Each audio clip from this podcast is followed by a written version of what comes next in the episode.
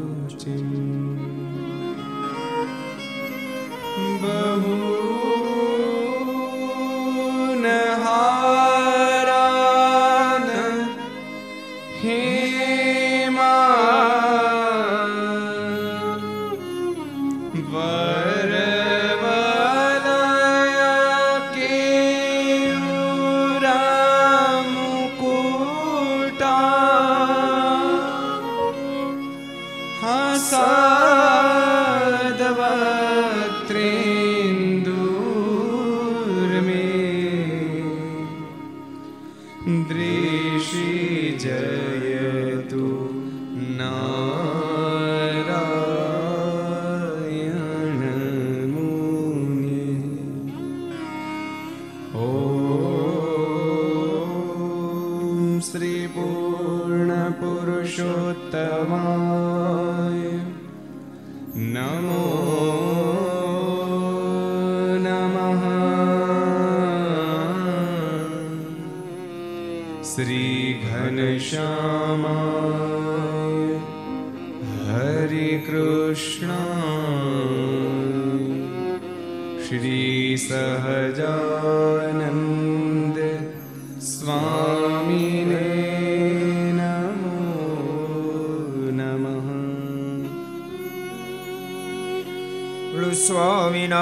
ભગવાનની જય. શ્રી હરે કૃષ્ણ મહારાજની જય. રાધા રમણ દેવની જય. લક્ષ્મી નારાયણ દેવની જય. નરે નારાયણ દેવની જય. ગોપીનાથજી મહારાજની જય.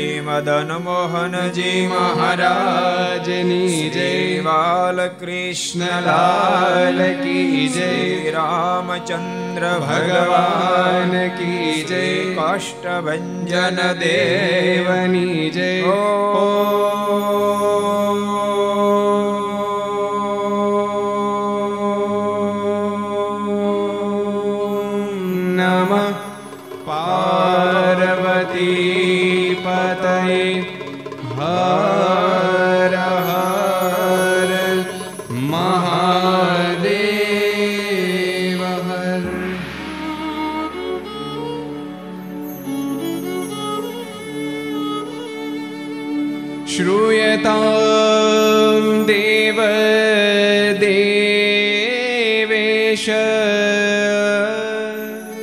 સ્વામિનારાયણ સ્વામિનારાયણ પ્રભો.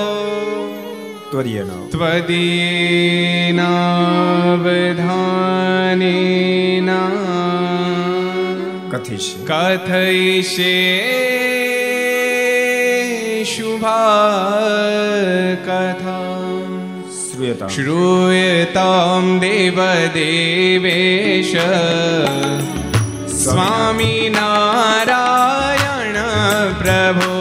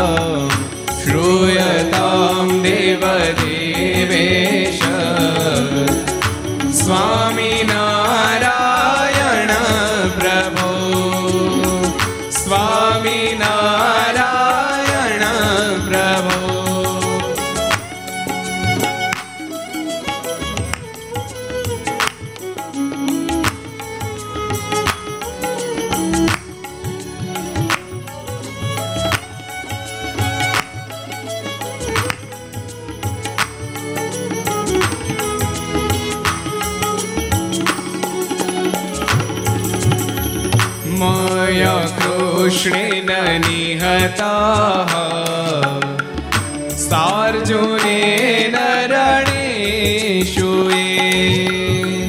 મય કૃષ્ણેન નિહતા સાર્જુને નરણેશુએ પ્રવર્તય શાંત્યસુરાસ તે ત્વના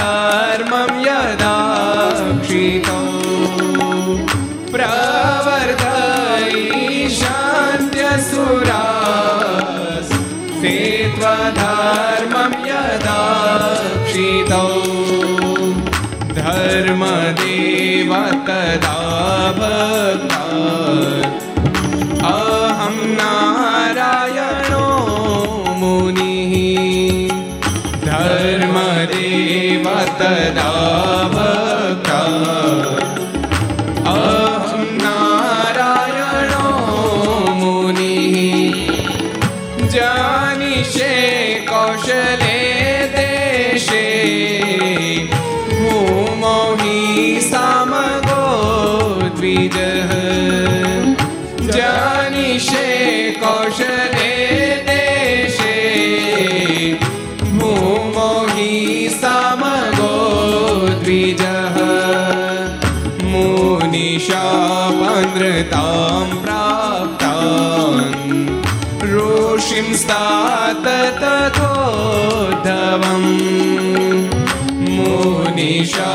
Pandreta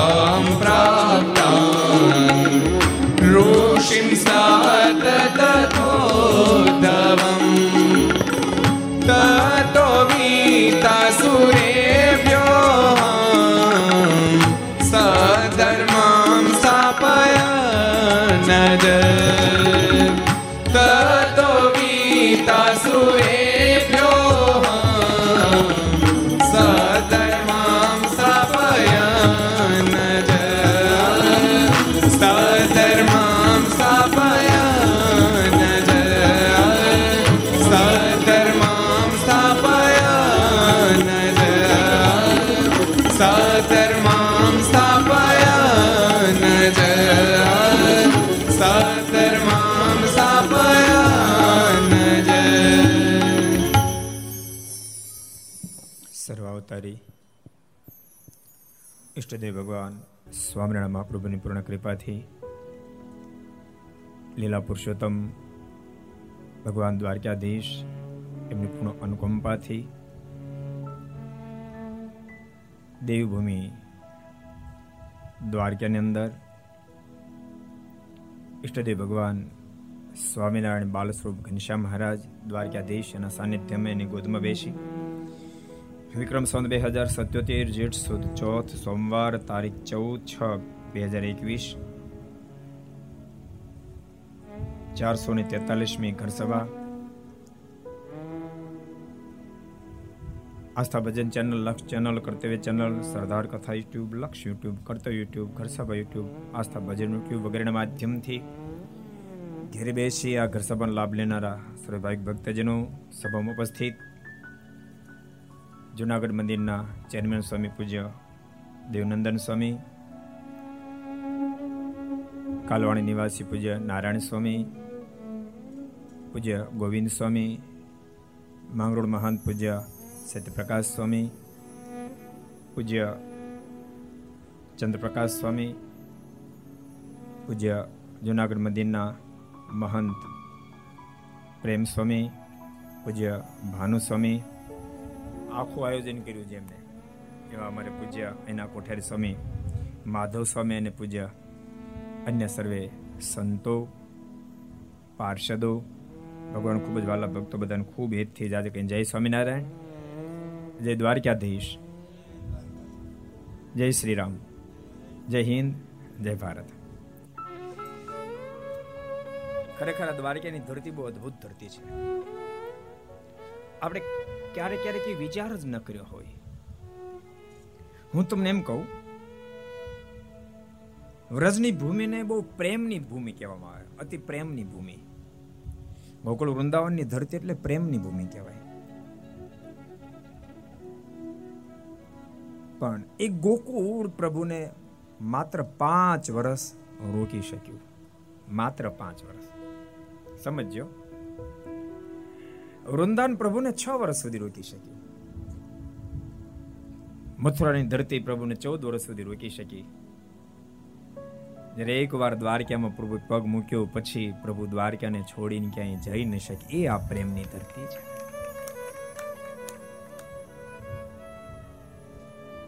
દ્વારકાધીશ બન્યા પછી પણ પ્રભુ સદૈવને માટે દ્વારકાને જ પોતાનું ઘર માની રહ્યા.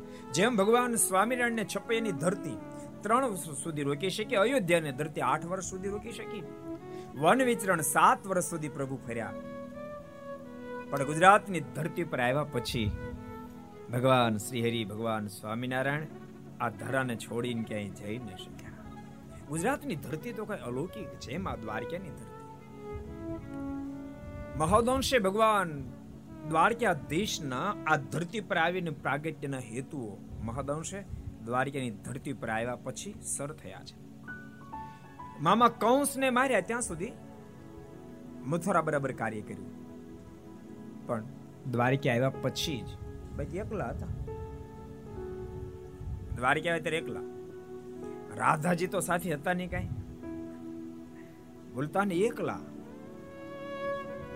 ગ્રસ્થ આશ્રમની અંદર બીજા હજારો સપોર્ટ કરનારા હોય પણ ગ્રસ્થના ઘરનું માણા વિદાય લે એટલે માણા મુવાજો થઈ જાય. અડધો ભાંગી જાય. કોક કોક પોણો ભાંગી જાય કોક કોક આખો ભાંગી જાય. તો દ્વારકાધીશ જ્યાં સુધી દ્વારકાની ધરતી પર નહોતા પધાર્યા. ત્યાં સુધી સપોર્ટ કરનાર પડખો કોઈ નહીં. દ્વારકાની ધરતી પર આવ્યા પછી રૂક્ષ્મણજી આવ્યા. સત્યભામા પછી આવ્યા. કાલિંદ્રી પછી આવ્યા, લક્ષ્મણા પછી આવ્યા, કૃષ્ણ પછી આવ્યા. બધી જ અષ્ટપટ્રાણીઓનો જોગ દ્વારકા આવ્યા પછી. તો સોળ હજાર એકસો ક્યારે આવ્યા? એ પછી જ આવ્યા. એટલે સોળ હજાર એકસો આઠ પટ્ટાણીઓના નારીઓના પતિ બન્યા. એ પ્રભુ દ્વારકામાં આવ્યા પછી બન્યા. દ્વારકામાં આવ્યા પછી જો ગીતાનું જ્ઞાન દુનિયામાં પથરાયું. પણ ભૂલતા નહીં, એ વ્રજમાં અત્યારે નથી આપ્યું. એ ગોકુળમાં ત્યારે નથી આપ્યું મથુરામાં ત્યારે નથી આપ્યું ભલે આપ્યું કુરુક્ષેત્રના મેદાનમાં બેસીને, પણ તેની હતા દ્વારકાધીશ. દ્વારકાધીશ બન્યા પછી એને ગીતાનું જ્ઞાન દુનિયાને આપ્યું છે. આ કથા એ બતાવે, દુનિયાને કઈ આપવું હોય ને તો પેલા ગુજરાતની ધરતી પર બાપ પગ મૂકવો પડે. પછી દુનિયાને કંઈક આપી શકાય આ ધરતી કંઈક જુદી છે, અલૌકિક છે. આ ધરતી પર બેસીને જ પ્રભુએ કુરુક્ષેત્રના મેદાનનું યુદ્ધ ખેલાયું અને ધરા અધર્મને પ્રભુએ હટાવ્યો છે. અદ્ભુત અદ્ભુત કાર્ય દ્વારકાની ધરતી પર બેસીને પ્રભુએ કર્યા છે. દ્વારકાની ધરતીનો અગાધ મહિમા છે. ભારત વર્ષના ચાર તીર્થ એક અમારે તમને કહેવા નથી, પણ ખાલી હું તો યાદ અપાવું છું. કોને ખબર નથી ચાર ધામમાંથી દ્વારકા, ચાર ધામ ધામ છે? કોને ખબર નથી? બધાને ખબર છે. એક જગન્નાથપુરી, બીજું રામેશ્વર, ત્રીજું બોલો બદ્રીનાથ અને ચોથું ચોથું આપણે બેઠા ઈ? જે ધરતી પર આજ આપણે બેઠા, આ દ્વારકા, એ ચાર ધામ આવેલું ધામ છે. પ્રભુને ખૂબ વહાલું ધામ. અને દ્વારકાની રચના વિશ્વકર્માજીએ કરી. એવી આ દ્વારિકા. પ્રભુને ખૂબ જ વહાલી દ્વારિકા. તમને ખબર છે? પરમાત્મા મહાપુરુષો, એનું પ્રાગટ્ય સ્થાનનો જે મહિમા હોય છે, એથી અધિકો મહિમા આ લોકમાંથી વિદાય લે, એ સ્થાનનો હોય છે. સંતોનો જન્મસ્થાનનો મહિમા એના કરતા, એ વિદાય લે સ્થાનનો વધારે મહિમા. તો આ ધરતી પરથી પ્રભુએ હવે ફરીને ગોલોકમાં જવું છે, એ સંકલ્પ ધરતી પર બેસીને પ્રભુએ કર્યો. આ ધરતી બહુ અલૌકિક છે. અને દ્વારકાધીશ જ્યાં પ્રગટ બિરાજી રહ્યા છે, એમના પૌત્ર એમણે આ મંદિરનું નિર્માણ કર્યું હતું. કાળાંતરે એ નષ્ટ થયા પછી ફરીને જ્યારે દ્વારકાધીશનું એકસો ને સિત્તેર ફૂટની ઊંચાઈ ધરાવનારું દિવ્ય મંદિર. બાવન ગજની ધજા. બાવન ગજની ધજા. તમે કલ્પના તો કરો. અને દિવસમાં પાંચ વાર ધજા ચડે. અલૌકિક છે. જોકે સ્વામિનારાયણ સંપ્રદાયને પણ દ્વારકા સાથે બહુ મોટો સંબંધ છે. સ્વયં ભગવાન સ્વામિનારાયણ પણ દ્વારકામાં પધાર્યા છે. ત્રણ ત્રણ હજાર બ્રાહ્મણોને એક એક બ્રાહ્મણને સવા રૂપિયાનું દાન ભગવાન શ્રીએ દક્ષિણામાં આપ્યું છે. કોરી કોરી, રૂપિયોની કોરી. અહીંયા ભગવાન શ્રીએ દક્ષિણામાં આપીએ છે. શ્રીફળ અને સાકરના પડા આપ્યા છે. અહીંના પૂજારીને દ્વારકાધીશ રૂપે દર્શન આપી ભગવાન શ્રીએ પોતાનો નિશ્ચય કરાયો. બહુ વિનંતી કરી, કૃપાનાથ આપણે ભોજન કરો. ભગવાન શ્રી કે તીર્થ સ્થાનનું ભોજન કરાય ને કૃપાનાથ તીર્થ સ્થાનનું ભોજન ન કરાય. આ તો છે જ આપણું. આપનું ઘર છે, આપ તો સ્વયં સર્વેશ્વર છો. અમને કૃતકૃત્ય કરો અને ભગવાન શ્રીને એના પૂજારીએ ભોજન કરાવ્યું છે. એટલે સ્વામિનારાયણ સંપ્રદાયની સાથે દ્વારિકાનો બહુ જ મોટો નાતો છે. દ્વારિકાની ધરતીમાંથી સ્વામિનારાયણ સંપ્રદાયને ઘણું બધું મળ્યું છે. મોટા ઋષિ આનંદ સ્વામીનો પ્રસંગ જોઈએ તો. જોકે સ્વામી તો પૂર્વાશ્રમમાં ગોંડા વિસ્તારના રાજકુમાર હતા, રાજાના રાજકુમાર હતા. પણ ભગવાનને પામવાની તમન્ના જાગી. અને ભક્તો, એક વાત તમને કહું. જેને પણ ભગવાનને પામવાની તમન્ના જાગે ગરીબ હોય કે અમીર હોય, એની સાથે કોઈ નાતો નથી. અભણ છે કે ભણેલ, એની સાથે કોઈ નાતો નથી. પુરુષ છે કે નારી, એની સાથે કોઈ નાતો નથી. ભાઈ, મીરા, આ આ આ દ્વારકામાં, દ્વારકાધીશના સાનિધ્યમાં આવીને પ્રશ્ન કર્યો. હું શું કરું એમ? રાણાનો એક પછી એક એક પછી એક એક પછી પત્ર આવતો હતો. અમને માફ કરો, તમે પાછા મેવડ પધારો, અમને માફ કરો, તમે પાછા મેવડ પધારો. બાઈ, મીરાએ તુલસીદાસજીને પત્ર લખ્યો છે. હું શું કરું? તુલસીદાસજી બોલ્યા છે, જેને ભગવાન પ્રિય ન હોય, ત્યાં જઈને કામ શું? તેમ છતાં તમે દ્વારકાધીશને પૂછી લો અને દ્વારકાધીશને પૂછવા માટે દ્વારકા પધાર્યા. હું શું કરું? અને દ્વારકાધીશે કીધું, મીરા, હવે તારે કાંઈ નથી કરવાનું. તારું કાર્ય પૂર્ણ થયું છે. મારા લીલાના અદ્ભુત કીર્તનો એની તે રચના કરી દીધી છે. પ્રેમ કોને કહેવાય? અને પ્રેમને આધીનું કેટલો બનવું? એ ચિત્ર દુનિયાને દેખાડી દીધું છે. પ્રેમી ભક્તને માટે ઝેરના કટોરાનું અમૃત કરી આપવું એ દુનિયાને ખબર પડી ગઈ છે. માટે મીરા તારું કાર્યક્ષેત્ર અહીંયા પૂર્ણ થયું છે. માટે આવ, હું તને મારા સ્વરૂપમાં સમાવી લઉં. એ આ દ્વારકાધીશે બાઈ મીરાને સમાવ્યા છે. એ આ ધરતી છે. આ તો બહુ દિવ્ય ધરતી છે. ભક્તો ક્યારેક ક્યારેક કેવું લાગે ખબર? કોઈ એમ માને અમીરનો દીકરો સાધુ થાય બહુ સારું થાય. એ વાત ખોટી. ગરીબનો દીકરો સાધુ થાય સારું, એ વાત એ ખોટી. કોઈ ભણેલો સાધુ થાય તો મહાન બને એ વાત ખોટી. અનપઢ સાધુ થાય, નબળો થાય, વાત ખોટી. એને ખપ કેટલો છે, એને ખપ કેટલો છે? એની સાથે બહુ મોટો મતલબ છે. અને ભક્તો, મોક્ષના પથે સતત ખપ રહેવો એ પણ બહુ કઠિન કામ છે. પ્રારંભ કાળમાં જેટલો મુમુક્ષને ખપ હોય, એનો ખપ જીવન અંતિમ કાળ સુધી ટકી જાય. તો બાપ એ પ્રભુને અવશ્ય મેળવી પામી જાય છે અમીરાએ આડી ના આવે જ્યારે ભગવાનને પામન તાન જાગે નૃસિંહાનંદ સ્વામીને આડી ના આવી મીરાએ રાજકુમારો છતાંય પણ ઘર બાર છોડે અયોધ્યા પધાર્યા ત્યાગાશ્રમનો સ્વીકાર કર્યો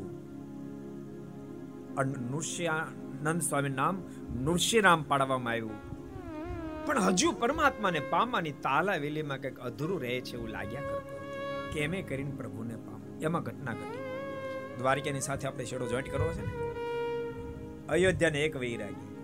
યાત્રા કરવા માટે અનેક સ્થાનો ફરતા ફરતા દ્વારકા પધાર્યા. દ્વારકાધીશના દર્શન કર્યા. અને દ્વારકાધીશના દર્શન કરી અને વૈરાગી ફરી રિટર્ન પાછા અયોધ્યા જતા હોય. કાર્યાણી ગામમાંથી પ્રસાર થયા. કાર્યાણીમાંથી પ્રસાર થયા. અને ભગવાન સ્વામિનારાયણ તળાવ ગળાવડતા હતા. મારા માણકી ઉપર બેસી અને તળાવ ગળાવવા માટે જતા હતા. પાછળ કેટલાય સંતો મારના ગીત ગાતા ગાતા, કીર્તનો ગાતા ગાતા જતા હતા, નાચતા નાચતા જતા હતા. વૈરાગી ઊભા રહી ગયા. એના મનમાંથી કહો આનો પ્રેમ કેટલો છે? ભગવાન સ્વામિનારાયણ પ્રત્યે ઓતપ્રોત થઈ ગયેલા સંતોને જોયા. અને મહારાજ તો પ્રસાર થયા. ગામના લોકોને પૂછ્યું, આ કોણ હતું ભાઈ? ગામના લોકોએ કીધું, આ ધરતી પર ભગવાનનું પ્રાગટ્ય થયું છે અને આ સ્વયં પ્રગટ ભગવાન છે. સ્વામિનારાયણનું નામ છે. વૈરાગીને હા ન પડે. વૈરાગીના મનમાં થયું, મહાપુરુષ કયો ત્યાં સુધી મને હા પડે. ભગવાન પણ એમ ન હા પડે. ભક્તો, ભગવાન પણ હા પડી બહુ કઠિન કામ છે. ભૂલતા નહીં, જેને ભગવાન પ્રાણી ભગવાનની પ્રત્યે હા પડી જાય એનો મોક્ષ પથમાં બેડો પાર થઈ જાય બેડો પાર થઈ જાય ગઈકાલે અમારે શ્રી હરિચરિત્ર ચિંતામણી બહુ સરસ પ્રસંગ આવ્યો મારા સારંગપુર બિરાજતા હતા. સારંગપુરમાં જીવા ખાચરના બહેન બહુ સારો સત્સંગ એને પણ એના જીજાજીને સત્સંગ, જરા કે નહીં. એમના બેન વારે વારે મહારાજના દર્શન કરવા માટે આવે, એટલે એને ગમે નહીં. એમાં મારની ઉંમર પણ પચીસેક વર્ષની, મારા યુવાન એના ધર્મપત્ની એટલે જેવા ખાચરના બેને યુવાન, એટલે એના મનમાં એમ થઈ રાખ્યા ઠીક નહીં. આ સમાજમાં ક્યારેક મારું નાક કપાવશે. એટલે જરાય ગમે નહીં. રોકવા ઘણો પ્રયાસ કરે, પણ રોકાય પણ નહીં. મેં એક દાડો ઘટના ઘટી. મહારાજ બરાબર સારંગપુર પધાર્યા. અને જીવા ખાચરે એના જીજાજીને આમંત્રણ આપ્યું કે, મારા પ્રસંગમાં તમે આવો. અને જીવા ખાચર જીજાજી પ્રસંગમાં આવ્યા. મારે તમને એ કેવું છે, ભગવાન પણ એને આપણી બહુ કઠિન કામ છે. જેને ભગવાનની હા પડી જાય, મોક્ષ પથમાં પાર ઉતરી જાય. બાપ, સાધન તો માત્ર પ્રસન્નતા માટે છે. મુક્તિ તો ભગવાનની હા પડતાની સાથે જેવા આત્માની થઈ જાય છે. સાધન તો ભગવાનના રાજીપા માટે છે. એ જીજે જ આવ્યા સારંગપુરમાં. પણ મારા સારંગપુર છે એ ખબર પડે એનો તો મગજ હલી ગયો. જેવા ખાતર ઉપર અંદર અંદર મનમાં મનમાં બહુ ક્રોધ થયો કે મારો સાળો કઈ ટાઈપનો માણસ છે? સ્વામિનારાયણ અહીંયા છે મને બોલાયો. પણ હવે ફળિયામાં પગ મૂકી દીધો, પછી નીકળાય તો નહીં બહાર એટલે ઢોલીએ બેઠા મારા સ્નાન કરતા હતા. અને સ્નાન કરતા કરતા ભગવાન સ્વામિનારાયણ એવું ઐશ્વર્ય દેખાડ્યું, એવો પ્રતાપ દેખાડ્યો, દિવ્ય પ્રતાપ મારા દેખાડ્યો. મારાના સ્વરૂપમાં તેજ તેજ તેજના પૂજ પથરાતા દેખ્યા. અને આ ઘટના જોતાની સાથે જીવા ખાચરના જીજાજી દોટ મૂકી. અને મારના પગમાં પડ્યા કૃપાનાથ. હું ભૂલ્યો ભૂલ્યો ભૂલ્યો, માલિક આપતો સંત સર્વેશ્વર પરમેશ્વર છો. કૃપાનાથ, મારા ધર્મ પત્ની આપની સાથે અતિ સ્નેહ ધરાવતા હતા. આપ સ્વયં સર્વેશ્વર પરમેશ્વર. આપની પાસે આવ તમે એને બહુ રોક્યા, મેં એનો બહુ દ્રોહ કર્યો મારા ગુનાને માફ કરશે. ભગવાન પણ એને હા પડી બહુ કઠિન છે. હા, ન પડી. ભક્તો, ભગવાનની પહેલા તો પ્રાપ્તિ થવી કઠિન. પ્રાપ્તિ થયા પછી એની હા પડવી કઠિન છે. ભગવાનની પ્રાપ્તિ કેટલી કઠિન? એક સરસ પ્રસંગ દ્વારકાની સાથે લગતો છે કહી દઉં. દ્વારકાના સંબંધ સાથે. અમારા સરદારની બાજુમાં ગોલીડા ગામ છે. રાણા રાજગઢનું ગામ. એમના પિતા શ્રી રામજી મહારાજ. એને ભગવાનના પ્રગટ દર્શન ખૂબ અપેક્ષા, બહુ ઈચ્છા. એટલે ગોલીડાથી ચાલતા ચાલતા એ દ્વારકા દર્શન કરવા માટે આવ્યા. ઈચ્છા હતી ભગવાન મને પ્રગટ દર્શન આપતા, પણ ઈચ્છા પૂરી ન થઈ. ભક્તો મુમુક્ષની તૈયારીઓ કેવી હોય તો વિચાર તો કરો દ્વારકા સુધી ચાલતા ચાલતા આવે તો સમજાય. પણ મનમાં થયું કે મારા સાધનમાં કચાશ, હું સાધનને હજુ મજબૂત કરું. અહીંથી દંડવટ કરતા કરતા જગન્નાથપુરી જાઓ ક્યાં જગન્નાથપુરી, ક્યાં દ્વારકા? પચીસો કિલોમીટરનું દંડવટ કરતા કરતા મારે જગન્નાથપુરી જવું પ્રગટ ભગવાનના દર્શન કરવા. અને અહીંયા દ્વારકાથી દંડવટ કરતા કરતા કરતા, તમને ખબર, ટ્રેનમાં જાય તો માણસ થાકી જાય. બે દાડે ટ્રેન પોગાડે. ચાલતા ચાલતા જાય તો તો ત્રણ મહિના થાય. પણ દંડવટ કરતા કરતા દોઢ વર્ષે એ જગન્નાથપુરી પહોંચ્યા.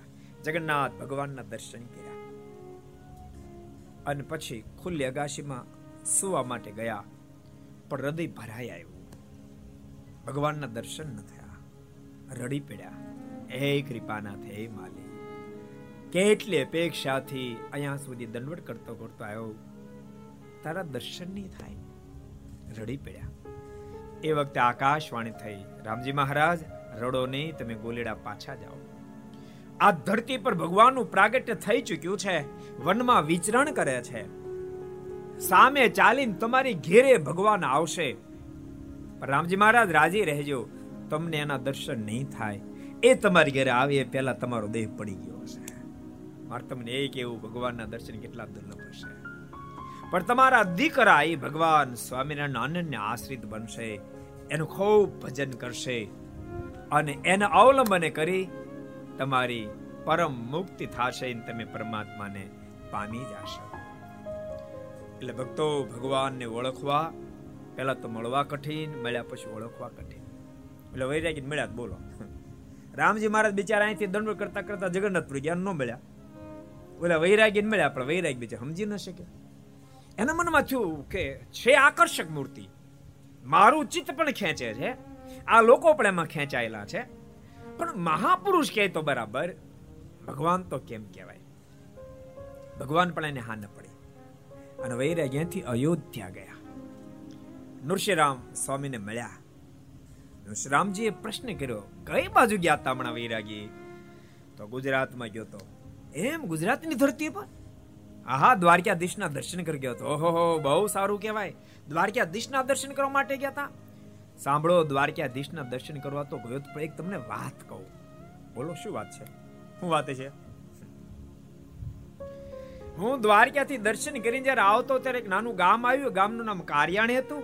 એક ગામમાંથી જ્યારે પ્રસાર થતો તો ત્યારે સ્વામિનારાયણ નામે ભગવાન ગુજરાતમાં થયા છે એ ત્યાંથી પ્રસાર થતા હતા. જ્યાં સ્વામિનારાયણ નામ વૈરાગીના મોઢા પર નીકળ્યું, એ શબ્દ નીકળતાની સાથે આશ્રમમાં પ્રકાશ પથરાય વૈરાગીના મુખમાંથી શબ્દો નીકળ્યા કે લોકો એને ભગવાન કહે છે, પણ ભગવાન તો કેમ હોય, પણ મહાપુરુષ છે. લોકો એમ કહે છે કે સ્વામિનારાયણ ભગવાન છે. ફરીને જ્યાં સ્વામિનારાયણ નામ નીકળ્યું, ફરીને પ્રકાશ થયો.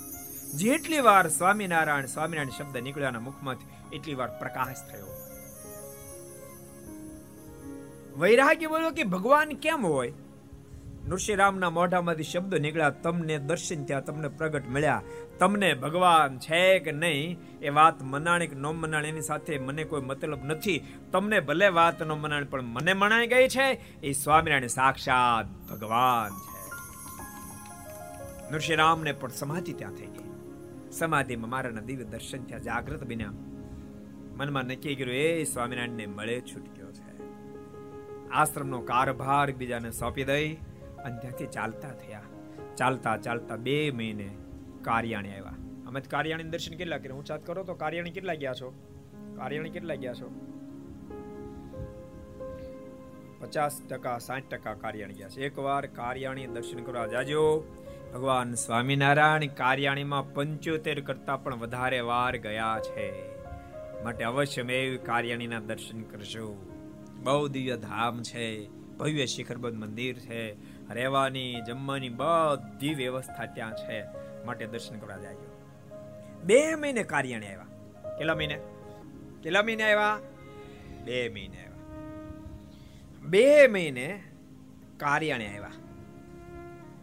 પૂછ્યું અહીંયા ભગવાન સ્વામિનારાયણ બિરાજે છે? લોકો અત્યારે સરદાર બિરાજે છે. નૃષિરામ કાર્યાણીથી સરદાર આવ્યા. સરદાર પૂછે ભગવાન સ્વામિનારાયણ છે તો હતા પણ હમણાં બહુ જ ગયા છે. પણ સરદાર આવ્યા પછી નક્કી કર્યું, હવે જ્યાં સુધી પ્રગટ દર્શન ન થાય ત્યાં સુધી ભોજને ન કરવું પાણી ન પીવું. કેવી મુમુક્ષોની તૈયારી હોય બાપ. આધ્યાત્મિક પથમાં ભક્તો ગતિ કરવી કોઈ સામાન્ય બાબત તો નથી ને. એ ભૂખ્યા તરસ્યા માંડવી પહોંચ્યા. માંડવીમાં ખયા ખત્રીનો મેળાપ થયો. લોકો એમ કીધું, આ પ્રગટ ભગવાન છે. તેની પાસે ગયા. ખયા ખત્રી કીધું સાંભળો હું એમ માનતો હતો, ચરાચર નિરાકાર પરમેશ્વર છે એમ હું માનતો હતો, પણ થોડા સમય પહેલા મને નિશ્ચય થઈ ચૂક્યો છે. તમે જે ભગવાનની શોધમાં નીકળ્યા છો, એ ભગવાન ભુજમાં ગંગારામ મલની ઘેરે બિરાજમાન છે. તમે બરાબર લક્ષ તાકીને નીકળ્યા છો, એ પ્રગટ ભગવાન છે. જાઓ, તમને એનો મેળાપ થશે. ત્યાંથી ચાલતા થયા પણ નૃષિરામે સંકલ્પ કર્યો, આ બધાય ભગવાન કહે છે. મને પણ થોડો અનુભવ થયો છે, પણ એક સંકલ્પ કરું. એ જો પ્રગટ ભગવાન હોય ને હું જાઉં. મને નામથી બોલાવે અને સાત વાર મને એમ કે તમારો સંકલ્પ લો સાત વાર તમને કેડે બેહાર દઉં. એમ સાત વાર મને કેડ ઉપર બેહારે અઘરું નિયમ નો જાય. એ તો મારી એ હતા એટલે. નતા તો ઉપાધિનો પાર ન રહે. સાત વાર કેડે બેહાર તો માનો ભગવાન છે. ભગત કેવા સંકલ્પ કાંઈ નક્કી નહીં ઓલા હાથ પડાનો ભગો ભગત તમને ખબર? ભગા ભગત ગજબ કરી. બોલો સંકલ્પ કેવો કરીને આવ્યો ખબર? બધા કે સ્વામિનારાયણ ભગવાન સ્વામિનારાયણ ભગવાન પણ એમ હું માનું નહીં. જો ગામડાનો તો ક્યારેક ભૂકા કાઢી નાખે. ગામડાના માણસો બહુ બહુ બધાથી વિચિત્ર હોય. ઓલા નથી સાહિત્યકાર કહેતા? એક ગામડાના દાદા સુરત પહોંચ્યા કરફ્યુ હાલતી હતી. તોય આટા મારે. પોલીસ કીધું, એ દાદા, ખબર નથી કરફ્યુ કેમ આટા મારો તો તું કા માટે મારશો? પોલીસ નહીં કહે, તું કા માટે મારશો? બોલો પોલીસ કહે દાદા, મારે તો ડ્યુટી છે. દાદા પેર આમ આગું કરીને કહેજો ડ્યુટી તો મારે છે કે? મારે કઈ એટલે દાદા તો બહુ વિચિત. માટે દાદા દૂર રહેવું. તમારી વાત નથી કરતો અહીં બેઠા નહીં આ બીજાની વાત છે. ભગા ભગતે સંકલ્પ કર્યો, કેવો કર્યો ખબર? હું ગરડા જાવ આખી દુનિયા ભલે ભગવાન કે પણ હું ન માનું. હું ગરડા જાવ ને એની ડ્યુટી પર મને રૂપિયો મૂકવા દે તો માનું સ્વામિનારાયણ ભગવાન છે, બોલો. અને આવ્યા ગરડે અને મારા તો સભા પર બેઠા હતા, સરસ કથા વાર્તા ચાલતી, મુક્તાન સ્વામી વગેરે મોટા મોટા સંતો બેઠા હતા. અને જ્યાં ભગા ભગતે સભામાં પ્રવેશ કર્યો, મારા લાંબા તેને સુઈ ગયા. માં ક્યાંય ભગલા આવ્યા મૂક મારી ડ્યુટી પર રૂપિયો બધા સંતો ભક્તો વિચાર કરે આ વળી કઈ લીલાયત્રી કથા કરતા, સભા કરતા કરતા સુઈ ગયા અને ડ્યુટી પર રૂપિયો મૂક. મૂક ભગલા ડ્યુટી પર રૂપિયો ભગો તો આવ્યો. ડ્યુટી પર રૂપિયો મૂક્યો, નાચવા મળ્યો હવે ભગવાન સાચા ભગવાન સાચા ભગવાન સાચા. વેદના પારંગત ન્યા વ્યાકરણના આચાર્યો બધા બેઠા એનો કોઈ હલ ન હોય. બોલો. ત્યાં હું લીલા થઈ. પૂછેલા ભગા ભગત, તે કેમ માની લીધું? સ્વામિનારાયણ ભગવાન છે. અને ભગા ભગત કીધું સંકલ્પ કરીને આવ્યો તો પોતાની ડ્યુટી પર મને રૂપિયો મૂકવા દે તો માનું સ્વામિનારાયણ ભગવાન છે. એમ કોણ કેવો સંકલ્પ કરે? કાંઈ નક્કી નહીં. અને એમાંથી સોંસરવા નીકળે. અને સંકલ્પ કર્યો નુશીરામે કે કેડ ઉપર મને સાત વાર બેહારે તો મહાનું સ્વામિનારાયણ ભગવાન છે. અને જ્યાં ગંગારામ મલની ઘેરે આવ્યા, મારે તો સભા ભરીને બેઠા હતા. નૃષિરામે જ્યાં પ્રવેશ કર્યો, મારે ત્યાં આવો આવો નૃષિરામ આવો. શેખ અયોધ્યાથી ધક્કો ખાધો ને? તમે તો મોટા રાજકુમાર. ગોંડા જિલ્લાના મોટા રાજકુમાર. સંસાર છોડો, સાધુ થયા નૃષિરામ નામ પડ્યું. ઓલા વૈરાગ્ય સંદેશ આપ્યો ને? વૈરાગ્ય તમને કીધું ને કે ગુજરાતની ધરતી પર ભગવાન પગડ થયા. છે, કાર્યાણ સુધી આવ્યા નહીં, ત્યાંથી સરદાર આવ્યા. અને સરદારને છોડ્યા પછી તો અંજળ છોડ્યું. જલ્દી આવી જાઓ. તમને જમાડસ પણ એ પહેલા આવો નજીક, તમને કેડ ઉપર હાથ વાર બેહારી દો પછી ભોજન જમી લો કે. અને ભગવાન સ્વામિનારાયણ સાત વાર કેડે બેસાડ્યા. અને પછી ભોજન કરાયું. કૃપાનાથ, મને તમારો સાધુ કરો. ભગવાન સ્વામિનારાયણ સાધુ કર્યા.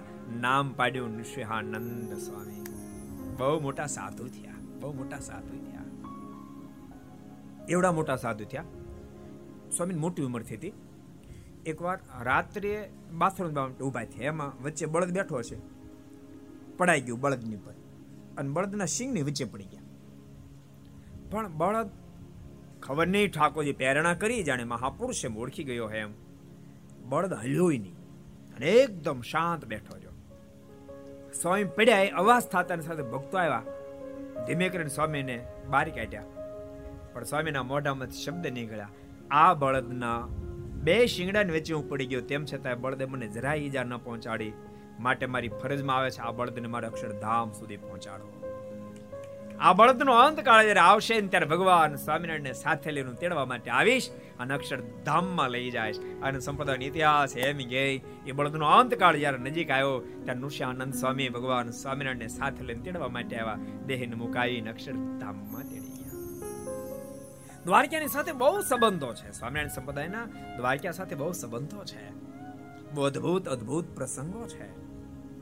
મહાનુભાવાનંદ સ્વામીનો પ્રસંગ, બહુ સરસ પ્રસંગ.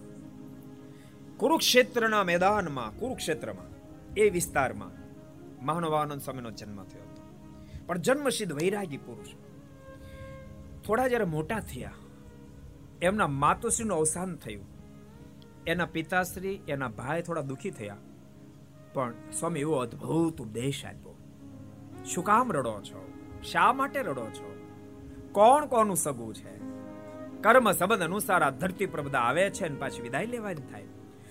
એવો એવો અદ્ભુત ઉપદેશ આપ્યો સાંભળતાની સાથે.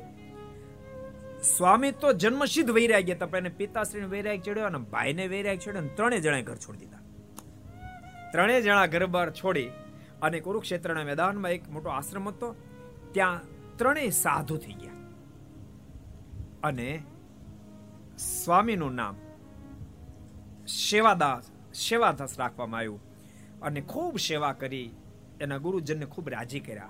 ખૂબ હોશિયાર હતા, કુશળ હતા.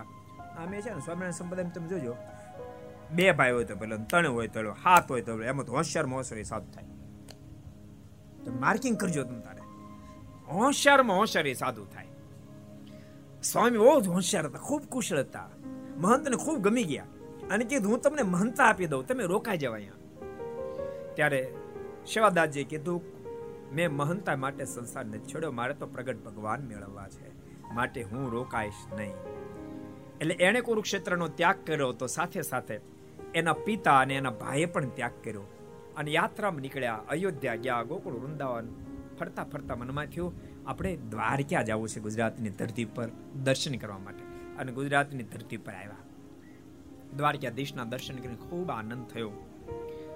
દ્વારકાધીશના જે પૂજારી હતા, એને કહ્યું કે, મને અહીંયા બાર વર્ષ સુધી દ્વારકાધીશની સેવા કરવાનો સંકલ્પ છે. જાતે બ્રાહ્મણ હતા. તો આપ મારા પર કૃપા કરજો. પૂજારી પણ બહુ ભગવદી હતા. એ કે, હું પણ બાર વર્ષથી પૂજા કરું છું. મને પણ યાત્રા કરવા જવાનો સંકલ્પ છે. પણ મારું દિલ ઠેરાવ પૂજારી મને દેખાતા નહોતા, એટલે હું યાત્રા કરવા જાતો નહોતો. આ તો તમે બહુ જ ગુણિયલ છો. તો મને ખૂબ આનંદ થયો. તમે મને સેવા કરો, યાત્રા કરી આવો. અને સેવાદાસજી આ દ્વારકાધીશની પૂજામાં લાગ્યા. પણ આઠેક દાડા જ્યાં પૂજા કરી, અતિ અહોભાવથી પૂજા કરી. આઠ દાડા જ્યાં પૂરા થયા. દ્વારકાધીશે કહ્યું છે તું આત્માનું કલ્યાણ કરવા માટે ઘરવાર છોડે અહીંયા સુધી આવ્યો છો. સાંભળે, મારી સેવા કરી ખૂબ રાજી થયો, પણ ત્યારે મનુ સ્તન ધારણ કરી હું આ ધરતી ઉપર વિચરણ કરું છું. તું અહીંયા સૌરાષ્ટ્રમાં આવ્યો, પણ ગુજરાતની ધરતી પર મારું વિચરણ છે. માટે તું ત્યાં જા, હું તને મારો સાધુ કરીશ. અને સ્વામીએ સેવા, ફરીવાર પૂજારીને સુપ્રત કરી. અહીંયાથી સ્વામી જહાજમાં બેસીને જામનગર ગયા સ્વામી તમને આવ્યા સ્વામી દેવું છે જામનગરમાં આવ્યા. જહાજ પર બેસી. અને ઠાકોરજીની મરજીથી એ વખતે ફરતા ફરતા સ્વરૂપાનંદ સ્વામી પોતાના મંડળના સાઠ સંતો લઈને જામનગર આવેલા. એનો મેળાપ થઈ ગયો. સાઠ સંતો તળાવને કિનારે ગામમાંથી ભિક્ષાવૃત્તિ કરીને ટીમણ કરતા હતા. એ સાઠ સંતોને જોયા મનમાં ખૂબ અહોભાવ થયો. એના દર્શન કરવા ગયા. સ્વરૂપાનંદ સ્વામીના દર્શન કર્યા. સ્વરૂપાનંદ સ્વામી જેવા મહાન વિરલ સંત સત્સંગની કથાના પ્રતાપસિંહ મહારાજાના શ્રેષ્ઠ વક્તા એ સ્વરૂપાનંદ સ્વામીને વંદના કરી પગે લાગ્યા. અને સ્વામીજીને કહે, સ્વામીજી, તમને જોનમાં હૃદયમાં આનંદ ખૂબ થાય છે. મને એમ લાગે છે કે તમને કોઈ મહાપુરુષનો ભેટો થયો અથવા તો પરમેશ્વરનો ભેટો થયો હોય. સ્વરૂપાનંદ સ્વામી કે મહાપુરુષની તું ક્યાં વાત કરશે બાપ? મહાપુરુષમાં બેઠેલા બધા મહાપુરુષો છે. અમને તો પ્રગટ ભગવાનનો ભેટો થયો છે. સેવાદાસજીની આંખમાં હર્ષના આશરોની ધારાઓ થવા માંડી. આપને પ્રગટ ભગવાન મળ્યા છે? અમને પ્રગટ ભગવાન મળ્યા છે. તો મને પ્રગટ ભગવાનના દર્શન કરવા છે. પ્રગટ ભગવાનના દર્શન કરવા માટે લઈ જાઓ. અને સ્વામી જ્યારે અહીંથી સ્વરૂપાનંદ સ્વામી ગયા ત્યારે એમને સાથે લઈ ગયા. ઊંઝામાં પ્રથમ ભગવાન સ્વામિનારાયણનો ભેટો થયો. અને ભગવાન શ્રી હરિએ એમને ભાગવતી દીક્ષા અઢાર સંતોને આપી. એમાંથી આ સેવાદાસજીને ભાગવત દીક્ષા આપી નામ પાડ્યું મહાનુભાવાનંદ સ્વામી. બહુ મોટા સાધુ થયા.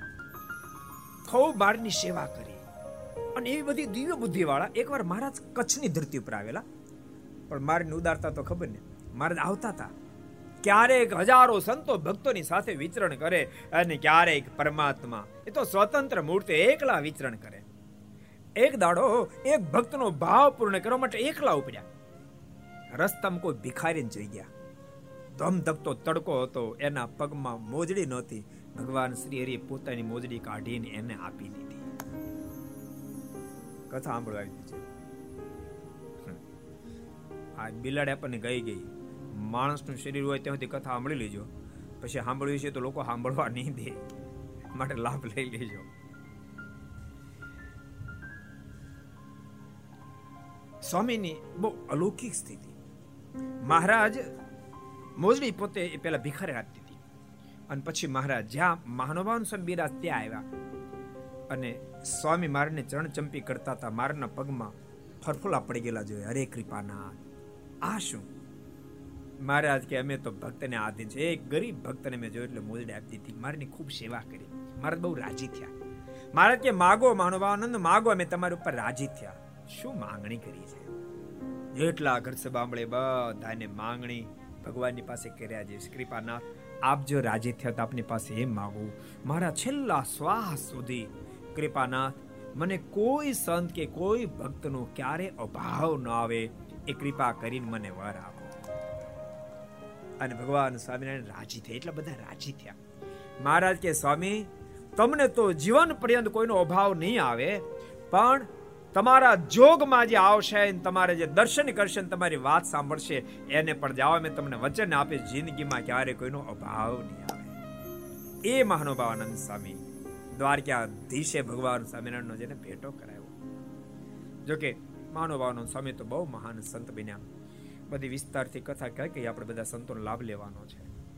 દ્વારકાની સાથે બહુ બધા સંબંધો સ્વામિનારાયણ સંપ્રદાયના છે. આપણે ભૂલી શકીએ તેમ નથી. પ્રભુવાનંદ સ્વામીનો પ્રસંગ. દેવ બંદરના પ્રભુદાસ ભૂલાયો પ્રસંગ નથી. વૈષ્ણવ ભક્ત. અને એ પ્રદેશની અંદર કમાવા માટે ગયેલા. કમાઈને આખું જહાજ સામાનનો ભરીને આવતા હતા. રસ્તા ભયંકર તોફાન ચડ્યું. એટલું બધું ભયંકર તોફાન ચડ્યું, જહાજ અલગ ડોલક થવા માંડ્યું. એમ લાગ્યું ડૂબ્યું કે ડૂબશે ડૂબ્યું કે ડૂબશે. અને એમ લાગ્યું, ડૂબી જશે. પછી ભગવાન દ્વારકાધીશને પ્રાર્થના કરી. જો કે આપણે સીધી સીધી પ્રાર્થના કરીએ એમ નથી. તમે વ્યાપક દ્રષ્ટિ ફેરવશો તો આ પડશે. જેણે જેણે પ્રાર્થના આર્તનાથથી કરીને એમ લાગ્યું હવે આપણું નહીં હાલે, પછી કરી. જો દ્રૌપદી જે પ્રાર્થના કરી છે, પણ ક્યારે કરી? પહેલા પાંચ પાંડવોના હાથ જોડ્યા, ભીષ્મ પિતામહના હાથ જોડ્યા, બધાના હાથ જોડ્યા. પણ કોઈએ મદદ ન કરીને એમ લાગ્યું કે હવે નહીં બચાય. પછી પ્રાર્થના કરે, હે દ્વારકેશ. અને દ્વારકાધીશ પહોંચી ગયા. નવસો નવાણું સાડી પૂરી અને ભગવાનને રક્ષા કરી. બધી કથા તમે જાણો એટલે વિસ્તાર નથી કરતો. પણ બધી જગ્યાએ એવું જોવા મળે. ગજેન્દ્ર પણ પેલા તો આથણીઓ મદદ કરશે, મદનિયા મદદ કરશે, એ લાલચમાં હતા. મારી પાસે દસ હજાર હાથીની તાકાત, મારા ડર છે નો પણ આથણીઓ એક પછી એક એક પછી ક્વચિત પંચમ, ક્વચિત સપ્તમ, ક્યારેક પાંચ, ક્યારેક સાત, સંઘ છોડીને જતી રહી, મદનિયાએ જતા રહ્યા. અને પોતાની તાકાત જ્યારે ઓછી થવા માંડી, અને ઝુંડ બાજુ જ્યારે શરીર ખેંચાવા લાગ્યું, અને એમ લાગ્યું કે હવે નહીં બચાય. અને પછી શૂન્યમાં કમળ લઈને પ્રભુને પ્રાર્થના કરી, હે માલિક! હે ગોવિંદ, હે ગોપાલ અબ તો જીવન હારે. હે ગોવિંદ, હે ગોપાલ અબ તો જીવન હારે. હે ગોવિંદ, હે ગોપાલ અબ તો જીવન હારે. હે ગોવિંદ, હે ગોપાલ અબ તો જીવન હારે. નીર પીબન હે તું ગયો સિંધુ કે કિનારે. નીર પીબન હે તું ગયો સિંધુ किनारे नीर पिबन है तू गयो सिंधु के किनारे नीर पिबन है तू गयो सिंधु के किनारे। सिंधु बीच बसत ग्राह चरण धरि पछारे, सिंधु बीच बसत ग्राह चरण धरि पछारे।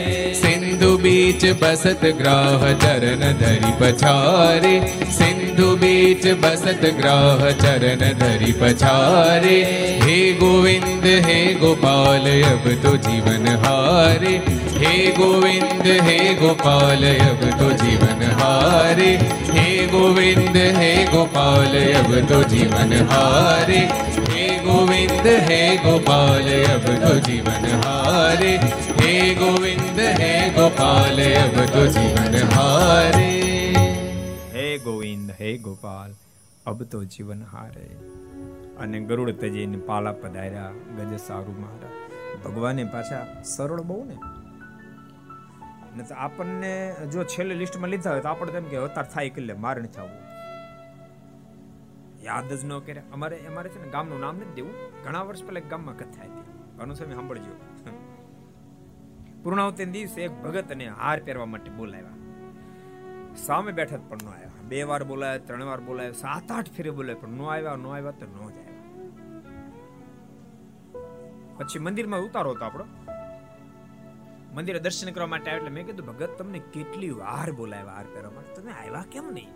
મને કહ્યું, રાખ આવે શું થયું? મને કે, તમને ખબર છે, બધા જેટલા વાસણ છે બધા મારા હતા સેવામાં આપ્યા હતા, અને મારું નામ તમને ખબર? બારમું નામ લીધું કે? આપણું બારમું નામ લઈ અને આપણે ન આવીને પરમાત્માનું બાપ છેલ્લે નામ લઈને તો ઠાકોર પધારી અને ભગવાનને આપણે છેલ્લે જ યાદ કરીએ, ક્યાંય છેડા ભેળા ન થાય ને, પછી ભગવાન સંભાળીએ. એવા આપણે ડાયા છીએ, બોલો. સીધે સીધા ભગવાન યાદ કરીએ એમ નથી. તે આ દીવ ગામના પ્રભુદાસને પણ હલક ડોલક જ્યારે જહાજ તેમ લાગે હવે ની બચાય ડૂબી જશે. દ્વારકાધીશને યાદ કરીને કીધું, હે દ્વારકેશ આ મારા જહાજને તમે જો બચાવી લો ને, તો આ માલ વેચ્યો એમાંથી જે નફો મળે, એમાંથી પચાસ ટકા રકમ હું દ્વારકાધીશના ચરણમાં અર્પણ કરીશ, આપના ચરણમાં અર્પણ કરીશ. અને જહાજ બચી ગયું. માલ વેચ્યો, એની ભેટ આપવા માટે દ્વારકા આવતા હતા. પણ લોસ થયા, પ્રસાર થયા. તેને સમાચાર મળ્યા કે અહીંયા રામાનુ સ્વામી મહાસમર્થ સંત બિરાજ્યા છે. સ્વામીના દર્શન કરવા માટે ગયા. પણ સ્વામીના દર્શન કર્યા. સ્વામી તો મહાસમર્થ ઉદ્ધવા અવતાર એમાં શું કહેવાનું હોય? જ્યાં સ્વામીને વંદના કરી એટલે સ્વામી કે, આવો આવો, પ્રભુદાસ, આવો દીવ બંદરના રહેવાસી. જહાજ અલગ ડોલક થયું ત્યારે સંકલ્પ કર્યો ને, કે દ્વારકાધીશને જે નફો મળે એમાંથી અર્ધાર્પણ કરીશ. સ્વામીને ભખો ભાખી દંડ કહેવાય કરી સ્વામી, આપ તો મહાસમર્થ છો. સ્વામીને કહે છે સ્વામી, આપને જોઈને એમ લાગે એમ કૃત કૃત્ય થઈ ગયો. સ્વામી દિલે એમ કહે છે કે, તમારા સાધુ થઈ જવું છે. સ્વામી કે તો થઈ જાઓ ને. તો પેલા હું દ્વારકાધીશને ભેટ ધરતા હોઉં સ્વામી કે, સાધુ થઈ જાઓ, પછી આપણે જાહો. ભેટ ધરી આવશું. પણ વાત મનાણી નહીં. અને દ્વારકા આવ્યા, ભેટ ધરી. ફરીને એ જ્યારે પોતાની ઘેરે ગયા, થોડો સમય થયો. મનમાં સંકલ્પ થયો કે, લાય રામાનંદ સ્વામીના દર્શન કરવા જાઓ. ત્યાં સમાચાર મળ્યા. રામાનંદ સ્વામી લોકમાંથી વિદાય લીધી છે. બહુ રેડ્યા બહુ રેડ્યા. બહુ પશ્ચાતાપ થયો. ત્યાં કોઈ કે એમ કીધું કે તમે ચિંતા ન કરતા, રામાનંદ સ્વામી વિદાય લીધી, પણ સહજાનંદ સ્વામી પણ બહુ મહાપ્રતાપી એની ગાદી પર આવ્યા છે. પણ પ્રભુદાસજીને હા ન પડી. પ્રભુદાસ મનમાં વિચાર કરવા માંડ્યા, સમર્થ ગમે તેવો હોય તો કે રામાનંદ સ્વામી જેવો થોડા હોય. રામાનંદ સ્વામી તો મારા અંતરની બધી જાણતા હતા. પણ તેમ છતાં લાય દર્શન કરતો આમ નિર્ધાર કરીને લોજમાં જ આવ્યા. આ લોજમાં જ ભગવાન સ્વામિનારાયણ બિરાજમાન હતા. પ્રભુદાસ અંદર એન્ટ્રી કરી. સભામાં બેઠા, પણ ઉદાસ થઈને બેઠા. હાવ હાવ, જાણે પાંચસો ગ્રામ એરંડીઓ પીધું, એમ બેઠેલા. ભગવાન શ્રી હરિએ દેવા ભગત કીધું, દેવા ઊભો થતો ઊભો થતો પાંચ, સાત વર્ષનો દેવ, આના બધા સંકલ્પ કહી દેતો. ઊભો થા. આ જે સંકલ્પ કરે બધા કહી દે. અને દેવો પાંચ, સાત વર્ષનો બાળક ઊભો થયો અને ફટાફટ ફટાફટ ફટાફટ એને સંકલ્પ કહેવા માંડ્યો. અને બધાને સંકલ્પ કહેવા માંડ્યો. પ્રભુદાસ ઊભા થઈ બસ બસ બસ બસ. ભાઈ કે ભગવાન સ્વામિનારાયણ દંડવે કર્યા ને કીધું, કૃપાનાથ, હું તો એમ માનતો તો આપ રામાનંદ સ્વામી જો થોડા સમર્થ હશો. પણ રામાનંદ સ્વામીમાં જેટલી સામર્થ્ય એટલી સામર્થ્ય તમે આ નાના છોકરામાં જણાવી. તો કૃપાનાથ, આપ તો સ્વયં સર્વેશ્વર પરમેશ્વર છો. અને મહારાજ સમાધિ કરાવી અક્ષરધામમાં મોકલ્યા. ગુરુ રામાનંદ સ્વામી ભગવાન સ્વામિનારાયણની સેવામાં ગુરુ રામાનંદ સ્વામી કીધું, પ્રભુદાસ, તારો સંકલ્પ સાધુ થવાનો હતો, થઈ જા. ભગવાન સ્વામિનારાયણનો શિષ્ય બન, જાગૃત બની અને ભગવાન સ્વામિનારાયણની પાસે દીક્ષા લીધી. પ્રભુતાનંદ સ્વામી નામ ધારણ કરવામાં આવ્યું. એ પણ દ્વારકાની સાથે સીધા સંબંધ વાળો પ્રસંગ છે. આવા તો અનેક પ્રસંગો સ્વામિનારાયણ સંપ્રદાયની સાથે જોઈન્ટ છે. સચ્ચિદાનંદ સ્વામીનો પ્રસંગ તો બહુ મોટો છે ને કહેવાય નહીં બહુ. કહેવાય? કહેવાય. તમે એવું નહીં માનતા, બધું હાચા હાચું કહી દેવાય. ઘણા કે હાચા હાચું કહી દેવાય, એટલે ક્યારેક ન કહેવાય. એટલા માટે ભગવાન સ્વામિનારાયણ પોતે શિક્ષા શિક્ષાપતિમ લખે સ્વપર દ્રો જનનમ સત્યમ ભાષ્યમ ન કરી ક્યારેક મૌન ગ્રહણ કરી લેવું પડે. પણ સચ્ચિદાન સ્વામીનો પ્રસંગ પણ દ્વારકાની સાથે અદ્ભુત રીતે જોડાયેલો છે. દ્વારકાધીશ સ્વામીનો ઉપર રાજી થઈને પ્રગટ દર્શન આપે. સ્વામી, હું તમારે પર અઢળક રાજી છું. એ પણ દ્વારકાનો પ્રસંગ છે. જો કે દ્વારકાનું નામ તો બાપ અમર નામ છે, અમર નામ છે. દ્વારકા સાથે તો હજારો પ્રસંગો દુનિયાના જોડાયેલા છે. દ્વારકાધીશની આ નગરી છે. એમાં શું કહેવાનું? દ્વારકાનું નામ લે દુખ્યો માણસ સુખ્યો થઈ જાય. એવી આ નગરી છે, એવી આ દિવ્ય નગરી છે. રૂક્ષ્મણજીને દ્વારકા નગરીએ સુખી કર્યા છે. સુદામાને કોણે સુખી કર્યા? દ્વારકાએ. પ્રસંગ તો તમને યાદ છે એટલે મારે વિસ્તાર નથી કરવો. પણ સુદામા જ્યારે પૌવાની પોટલી લઈને ઘેરેથી નીકળ્યા, દ્વારકાધીશને મળવા માટે આવતા હતા. પણ ખૂબ આનંદ ખૂબ આનંદ ખૂબ આનંદ. ભક્તો, એક વાત તમને કહું? ગરીબ માણસ મોટા માણસને મળવા જાય ત્યારે ખૂબ આનંદ હોય. જ્યારે મોટો માણસ ગરીબને મળવા જાય ત્યારે આનંદ ન હોય. આનંદ ન હોય. પણ ભૂલશો નહીં. એ કાયદો દુનિયાદારી લોકોને માટે લાગુ પડે પરમાત્મા મહાપુરુષોને માટે લાગુ ન પડે. જ્યારે દ્વારકે આવવા માટે સુદામાં ઉપડ્યા, ત્યારે તો ખૂબ આનંદમાં હતા. ખૂબ આનંદમાં આવતા, ખૂબ આનંદમાં આવતા. પ્રસિદ્ધ પ્રસંગ છે. અને નરસિંહ મહેતા એ પ્રસંગને લખ્યો. રે જુઓ સુદામાજી દ્વારિકામાં જાય છે. રે જુઓ સુદામાજી દ્વારિકામાં જાય છે. રે જુઓ સુદામાજી દ્વારિકામાં જાય છે. રે જુઓ સુદામાજી દ્વારિકામાં જાય છે. આ એ ધરતી છે.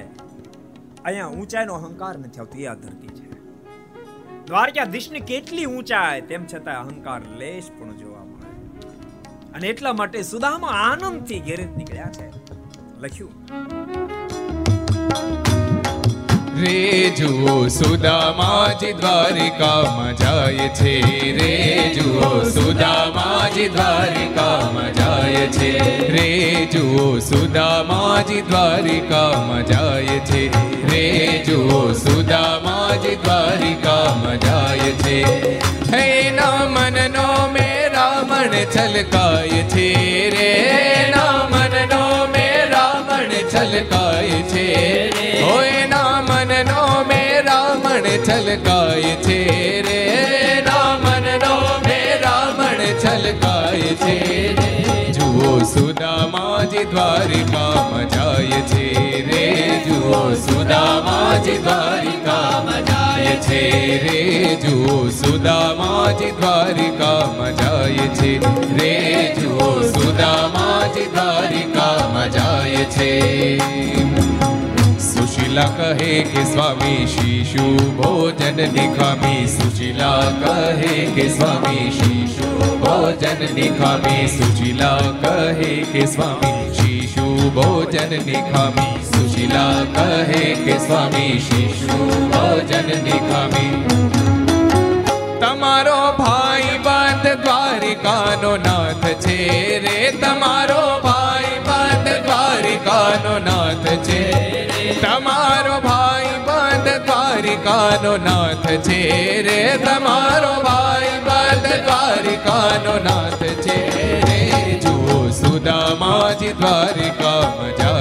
છે. રે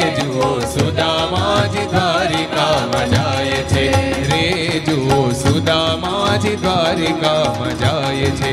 રે જુઓ સુદામાજી દ્વારિકામાં જાય છે છે. મિત્ર તકવાની સાથે કરાય. સજ્જનની સાથે કારણ કે સજ્જન હારની કા સાથે એક સરખા બે મહાભારતમાંથી હું તમને પ્રસંગ દેખાડી શકું મિત્રતાને કોણ નિભાવે? કા સજ્જન નિભાવે અને કા સર્જનહાર જે દ્વારકાધીશ અને સુદામાની મૈત્રી સેવી જ ગુરુ દ્રોણ અને દ્રુપદ મહારાજની મિત્રતા. જેમ દ્વારકાધીશ અને સુદામા એ સાથે અભ્યાસ કર્યો, તેમ દ્રુપદ મહારાજા અને ગુરુ દ્રોણે બંને સાથે અભ્યાસ કર્યો. બિલકુલ સરખી સ્ટોરી જોવા મળે. એક મિત્ર અમીર બને. અહીંયા દ્વારકાધીશ અમીર બન્યા છે. ત્યાં દ્રુપદ મહારાજા અમીર બન્યા અહીંયા સુદામા ગરીબ રહ્યા ત્યાં ગુરુ દ્રોણ ગરીબ રહ્યા અદ્ભુત ઘટના. આપણને ખબર પડે મૈત્રી ક્યાં કરાય કોને ભાઈબંધ કરાય, કોની સાથે પ્રીતિ બંધાય. બહુ અદ્ભુત ઘટના. માતા ગૌતમી એક દાડો ગુરુ દ્રોણને કહ્યું છે, મને દૂધ આવતું નથી, અશ્વત્થામાં. ભૂખ્યો રડે છે બહુ, તમારા મિત્ર. દ્રુપદ મહારાજા છે, તમે એક કામ કરો ને, એને ત્યાંથી ગાય લેવી આપો ને ગુરુ દ્રોણ ગાય માગવા માટે દ્રુપદ મહારાજાની પાસે આવ્યા છે. ભક્તો, ઘણી ફેરી કથામાં કહું છું. અમીરાય ને દાતારીને કાંઈ સંબંધ નથી, કાંઈ સંબંધ નથી. એવું નહીં માનશો. અમીરાય આવે પછી દાતારી આવે. એ વાત ખોટી છે. દાતાર તો બાપ એની માની કુખે જન્મ ધારણ કરતો ધારણ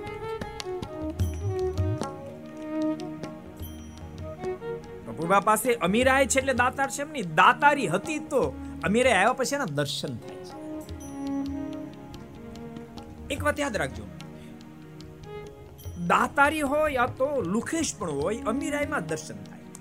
ખાવ કોઈ ગરીબ માણસ હોય, એ બિચારો દાતાર હોય, પાંચસો રૂપિયા આપી શકે પોઝિશન અગિયારસો આપે તે નોંધ ન લેવાય. એટલે મોટો દાતાર નો ગણાય. એમની કાટ પણ હોય ક્યારે અગિયારસો આપી શકે પૂછશે પાંચસો નો આપે તો લોકો એમનો કે એ લોભી માણસ. વિચાર બીજા ગરીબ છે. પણ બે ના દર્શન અમીરાયમાં જ્યારે અમીરે આવે ને દાતારો હોય ને લાખો, કરોડોના જ્યારે દાનો કરવા માંડે ને ત્યારે દુનિયાને ખબર પડે આ તો મહાદાતાર છે. અનકાટ લુખેશ પણ ત્યારે જ ઓળખાય. લાખો, કરોડો રૂપિયા તેમ છતાં એક રૂપિયો કોઈ ના આપે, ત્યારે ખબર પડે આ લુખેશ માણસ છે. દ્રુપદ મહારાજાને ત્યાં ગુરુદ્રોણ માંગણી કરવા એક ગાયની માંગણી કરવા માટે આવ્યા. રાજી પુરુષે કચેરી ભરીને બેઠા હોય. ગુરુદ્રોણે એન્ટ્રી કરી. હજી તો માંગણી પણ નહોતી કરી. એ પહેલા તો દ્રુપદ મહારાજાના મોઢામાં શબ્દ આ ભિખારો કોણ ચાલ્યો આવશે?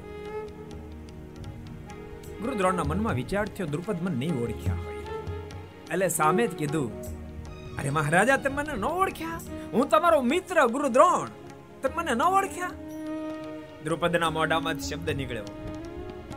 ભિખારા બોલતા વિચાર કર, તારા જેવો ભિખારી મારો મિત્ર? આય શિવાન, ધક્કા મારી કાઢી મૂકો.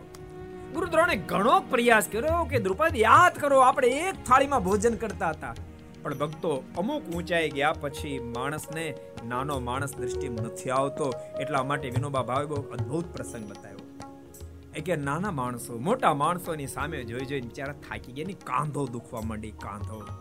પણ મોટા માણસને નીચું જોવાનો ટાઈમ ન મળ્યો, એટલું જોવાનો ટાઈમ ન મળ્યો.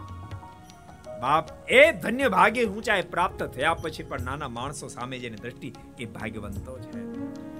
ગુરુદોણને ધક્કો મારીને કાઢી મૂક્યા છે.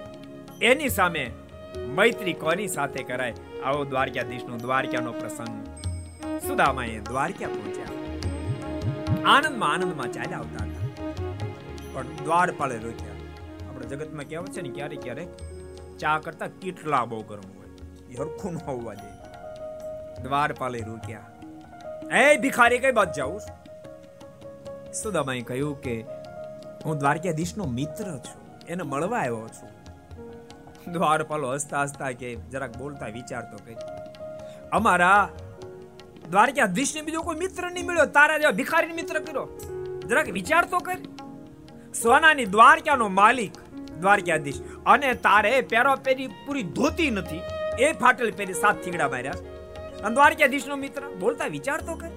સુદામાએ કર કરીને કીધું, સાચું કહું છું દ્વારકાધીશનો મિત્ર છું. બહુ રકજક થઈ એકને થોડીક દયા આવી. સુદામાએ કીધું, તમે કમસે કમ દ્વારકાધીશને સંદેશો તો આપો. તમારો મિત્ર પોરબંદરથી સુદામો નામ છે ને મળવા માટે આવ્યો છે. એક દ્વારપાલને દયા આવી. દ્વારકાધીશની પાસે ગયા. દ્વારકાધીશ અષ્ટપટાણીઓની મધ્ય બિરાજમાન હોય. દ્વારપાલે વંદના કરીને કહ્યું છે, નમદાર, એક કોઈ ભિખારી માણસ આવ્યો છે, પોરબંદરથી આવે છે અને એમ કહે છે કે દ્વારકાધીશનો મિત્ર છું, નામ એનું સુદામો છે. સુદામો નામ સાંભળતાની સાથે અષ્ટપટાણીઓનો પ્રવેશ ત્યાગ કર્યો. દોટ મૂકી. મારો સુદામો આવ્યો, મારો મિત્ર આવ્યો, મારો સુદામો આવ્યો, મારો મિત્ર આવ્યો. દોડતા દોડતા પ્રભુ દરવાજા સુધી પહોંચે અને સુદામાને એકની મૂંચકી અને કાંધ ઉપર બેસાડે. મારો મિત્ર આવ્યો, મારો સુદામો આવ્યો, મારો મિત્ર આવ્યો, મારો સુદામો આવ્યો. આ સંબંધ બાપ સર્જન હાથ ટકાવી શકે. એ આ ધરતી છે. દ્વારકાની ધરતી, અલૌકિક ધરતી છે. આવી દિવ્ય દિવ્ય ધરતી પર બેસી અને આજ ઘર સભા કહેવાનો અમને પણ લાભ પ્રાપ્ત થયો. સ્વામિનારાયણ મંદિરમાં અમારે પૂજ્ય ગોવિંદ સ્વામીએ પાસઠ પાસઠ વર્ષ અહીંયા ગુજાર્યા છે. એમના ગુરુવર્ય શ્રી અને બાકી નાનદાસ સ્વામી બધા ખૂબ સંતોએ દાખલો કર્યો. શૂન્યમાંથી સર્જન કર્યું. અહીંયા નળિયાની ખાલી બે, ત્રણ ઓરડી હતી. એમાંથી દાખલો કરી કરી ધામને નિર્માણ કર્યું છે. અને એ ધામનો વિકાસ અમારા માધવ સ્વામી કરી રહ્યા છે. અહીંયા અમે બેઠા. બરાબર કરવાનો વિકાસ. જો આપણે તો પછી મહંતાય બદલે, પણ નામ રહી જવું જોઈએ. કેમ કોઈ યાદ કરવા પડ્યા? નામ રહી જાવ જે ફલાણા મહંત અત્યારે કાર્ય કરી ગયા ભાઈ. એવું કોઈ કરી ન શકે. એવો દાખલો કરજો. અને યંગ છો, યુવાન છો, હોશ હોય, જોશ હોય, કાર્ય કરવાનો. એનો જોશ કાયમ નથી રહેતો. સાચું તમને આજે મને ગાડીમાં હતો, ત્યારે સંકલ્પ થતો કે મને પણ થોડો થોડો જોશ ઓછો થતો એવું લાગે છે. પહેલા મને મંદિર બનાવવાનો બહુ જોશ હતો સર હવે એટલો જો. કે નાના સંતો આપી દીધું. બાકી કોઈ મને એમ કે ફલાણી જગ્યાએ મંદિર બંધાવવું છે. ફાળો છે કે નહીં, ન જોઉં. પહોંચી જાઉં. અને મંદિર નિર્માણ શરૂ કરી દે. બાર મહિના પૂરું કરાવું. તો આમ થા કે દસ વર્ષમાં અઠ્યાસી મંદિર તો ન થયા હોય. જોશ હતો પણ હવે ઉંમર થઈ એટલે જોશ ધીમે ધીમે કરતા ફરક પડે. એમ તમારે માધવ સ્વામી એનો જોશ આખી જિંદગી ન રહે. સમજાણું? મરી તો બધાને જવાનું છે. પણ ભલે મરી જાય, પણ કાંઈક કરીને મરીએ. ગુરુ જેમ તો કોક ને જો સાખી જિંદગી રે આપણે એટલો બધો નથી હો. હા. દેવને સમજે એટલો જોશ ન મળે. બોલો, ત્રણસો કરોડનો પ્રોજેક્ટ માઇન્ડમાં છે. હા, ડેવલપમેન્ટ કરવાનો. સંકલ્પ કર્યો છે ને, એને થાય એટલું એ કરશે. બાકી આપણે બધા ભેગા થઈને કરીશું, કારણ કે એ આપણે પહેલા દાવાના છે.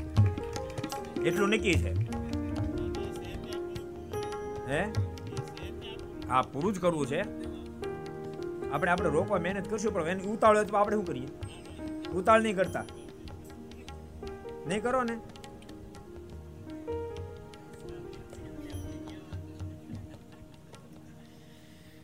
એટલે પૂજ્ય ગોવિંદ સ્વામી ખૂબ દાખલો કર્યો માધવ સ્વામી પણ અત્યારે ખૂબ દાખલો કર્યા છે. ભગવાનને પ્રાર્થના કરીએ. આ દ્વારકા ધામનો ખૂબ વિકાસ થાય. અને આવનાર યાત્રિકો પણ ખૂબ રાજી થઈ શકે પૂર્ણ વ્યવસ્થા ઊભી થાય. અને એના અવલંબને કરી બહુ બધા લોકોને સત્સંગ લાભ પ્રાપ્ત થાય. દ્વારકાનો પ્રસંગ કરીને પછી કથા વિરામ આપો. અહીંના પૂજારીને મહારાજ કીધું કે અમે ભોજન નહીં કરીએ ત્યારે પૂજારી એવું કીધું, કૃપાનાથ, આપ ભોજન કરો. સાથે દરબાર આવે, યાત્રિકો નથી, આપના સંગાથી છે. બધાને ભોજન કરાવો. કૃપાનાથ, બધા ભોજન અહીંયા કરશે ને? અમે સાચવશું તો બહાર જઈને વાત કરશે. કે આવી રીતે એમને દ્વારકામાં સાચવા, તો બીજા પણ દર્શન કરવા માટે આવશે. બીજા દર્શન કરવા માટે આવશે તો એના અવલંબને કરી દ્વારકાધીશના સંદેશો દુનિયાના છેડા છેડા સુધી પહોંચે માટે આપ ભોજન કરીને જાઓ. અને ભગવાન શ્રીએ ભોજન કર્યું. અને ભગવાન શ્રી હરિએ પછી ઉપદેશ આપ્યો. મહારાજ એવું બોલ્યા છે આધાર સમયના ગ્રંથમાં, મહારાજ કે જે કોઈ મંદિર હોય એ મંદિરના મહંતો, ટ્રસ્ટીશ્રીઓ, એમાં ટ્રસ્ટી બોલ્યા, અત્યારે હતા નહીં એટલે. પણ મંદિરને સંભાળનારાએ આવનાર યાત્રિકોની ખૂબ સંભાળ રાખવી જોઈએ, એમ બોલ્યા ખૂબ સંભાળ રાખવી જોઈએ. જો એ સંભાળ રાખે તો એનો સંદેશો બહાર જાય, બીજા લોકો આવે, એની જે કાંઈ ફળશ્રુતિ થાય, એનો અમુક હિસ્સો મંદિર સંભાળનારને પ્રાપ્ત થાય છે એટલે મંદિરની અંદર આવનાર યાત્રિકોનું ખૂબ સાચવજો ખૂબ પ્રેમ આપજો એ માધવ સ્વામી પણ ભલામણ છે. તો આવો જે જે કારની સાથે આજની ઘર સભાને આપણે રમક્ષ બોલો. સ્વામી નારાયણ ભગવાન શ્રી હરિ કૃષ્ણ મહારાજ શ્રી રાધા રમણ દેવ દ્વારકાધીશ કી જય